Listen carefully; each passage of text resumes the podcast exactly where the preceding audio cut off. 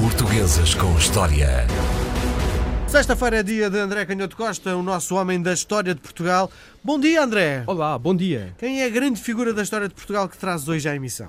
Vamos falar sobre o Conde da Ericeira. E o Conde da Ericeira é uma das figuras mais fascinantes de, da história de Portugal. É também, se calhar, vou, vou arriscar a dizer que é das mais conhecidas, sobretudo, na, na- enfim, nas, quem, quem tem menos do que 50 anos, porque nos programas de história é uma das figuras que, que mais é referida quando se eh, aborda as dificuldades eh, económicas de Portugal ou a decadência do Império eh, a seguir àquele período de grande riqueza e de grande florescimento comercial da pimenta e do domínio no Índico, fala-se sobretudo da decadência portuguesa e da tentativa de criar uma industrialização moderna, de fundar indústrias, fábricas em, em diferentes regiões do país eh, e sobretudo ligadas aos textos. E fala-se do Marquês de Pombal e fala-se também desse primeiro grande impulsionador dessa política de manufaturas que é precisamente o Conde da Ericeira. E porquê o Conde de Ericeira? Ericeira porquê?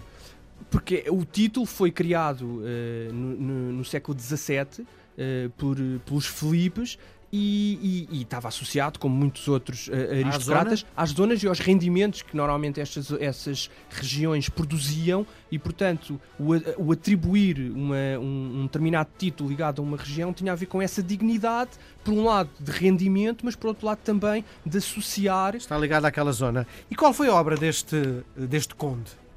A obra é, é sobretudo esta, esta dimensão económica de tentativa de modernizar o país e ele vai fundar ou vai, vai iniciar, porque depois eh, há os condes da Ericeira que se vão suceder, eh, eh, portanto o filho e o, e o neto vão ser figuras também muito importantes do ponto de vista de uma visão mais cosmopolita da cultura portuguesa e por isso, com todos os riscos que têm sempre es- estas caracterizações apressadas, mas eu acho que podemos dizer sem, grandes, sem grande risco de errar que de facto esta família dos condes da Ericeira e com este conde da Ericeira, eh, nascido em 1632, este terceiro conde da, da Ericeira, inicia-se de facto essa, essa geração de figuras polémicas, eh, relativamente controversas, precisamente por defenderem uma maior abertura de- de- do reino de Portugal a ideias do norte da Europa, a ideias de industrialização, a ideias de educação, até de publicação, de impressão de livros, de, de critérios estéticos e literários, de formação de grandes bibliotecas, a biblioteca que depois vai, vai estar associada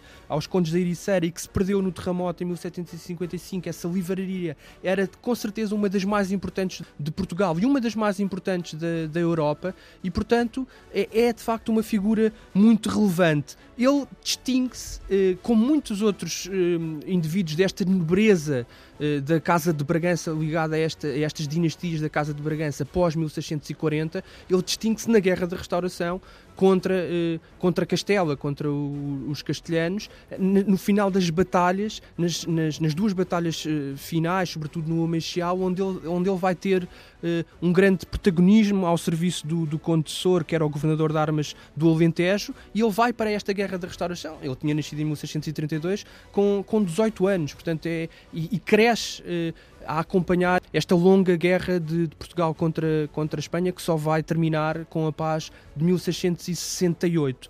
Esse, esse ganhar de prestígio militar, que nesta época era obviamente ainda muito importante para a aristocracia, a capacidade de revelar coragem, até coragem física e, e- e- e capacidade no comando de exércitos que nesta altura eram- eram ainda muito indisciplinados, porque não havia um, um exército propriamente profissional e hierarquizado, e portanto o papel dos aristocratas na formação e na regimentação de exércitos e depois também na capacidade de os fazer evoluir, de os controlar na- n- com a dificuldade que existia no campo de batalha, com as deserções que muitas vezes ocorriam precisamente no, no decorrer das, das operações, quando os aristocratas davam ordens que os soldados não queriam cumprir ou quando viam que as coisas de facto não faziam sentido, pura e simplesmente podiam desertar. E às vezes era preciso balançar bem entre exercer uma disciplina cruel ou ser capaz de tolerar. E portanto os aristocratas tinham que revelar esta capacidade até de coragem física no exercício da guerra. E ele, o Conde de Ericeira, começa por se distinguir aí.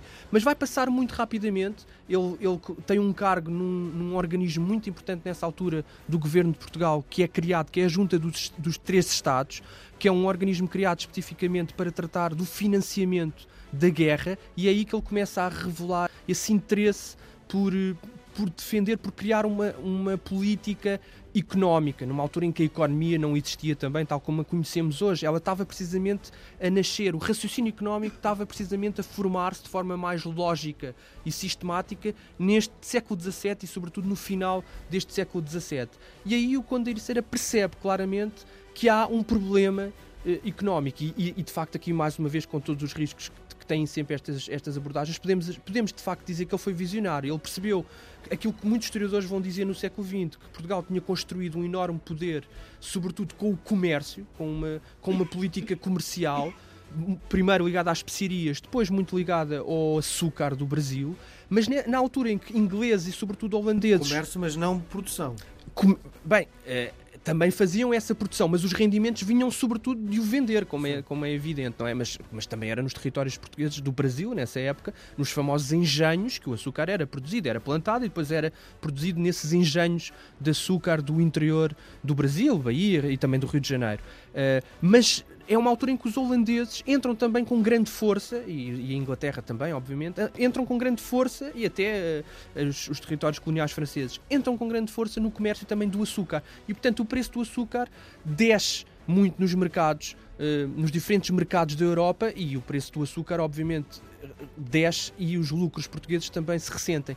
E ele percebe que, de facto, os ventos da história estão a mudar. O Conde Ericeira percebe isso e percebe que há uma aposta completamente diferente nesses países, nas manufaturas, em fabricar aquilo que os economistas hoje chamam produtos de valor acrescentado. Ou seja, não são matérias-primas eh, de produção mesmo agrícola, mas são já produtos com uma certa sofisticação. Os famosos panos ingleses, alguns mais luxuosos, outros menos luxuosos, também chapéus, vestuário que é vendido muito caro e, portanto, com margens de lucro muito maiores e onde os ingleses já dominam. E ele vai então, um pouco ao sabor da época daquilo que era feito no, no, norte da Europa, vai tentar implementar em Portugal essa política de manufaturas. E aí surge também um grande problema. Bem?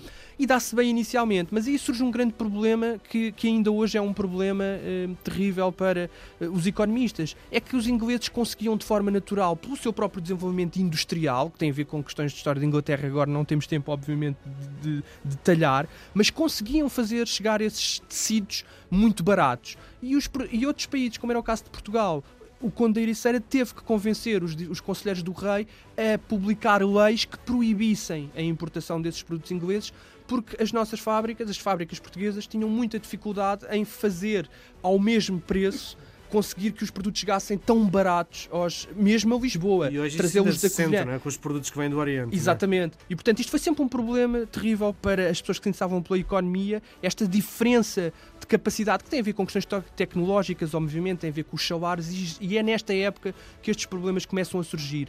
E apesar destas manufaturas que aparecem na Covilhã, aparecem em Porto Alegre, no Fundão, uh, há um surto que acaba por não ter seguimento e o Conde da Iriceira não consegue de facto inverter essa, essa tendência de, da economia portuguesa e acaba até por morrer de forma trágica, ele que sofria de ataques de melancolia, atirando-se da janela do seu palácio em 1690. André Canhoto Costa, grandes figuras da história de Portugal, voltamos a conversar na próxima semana. Um grande abraço, até sexta. Um grande abraço.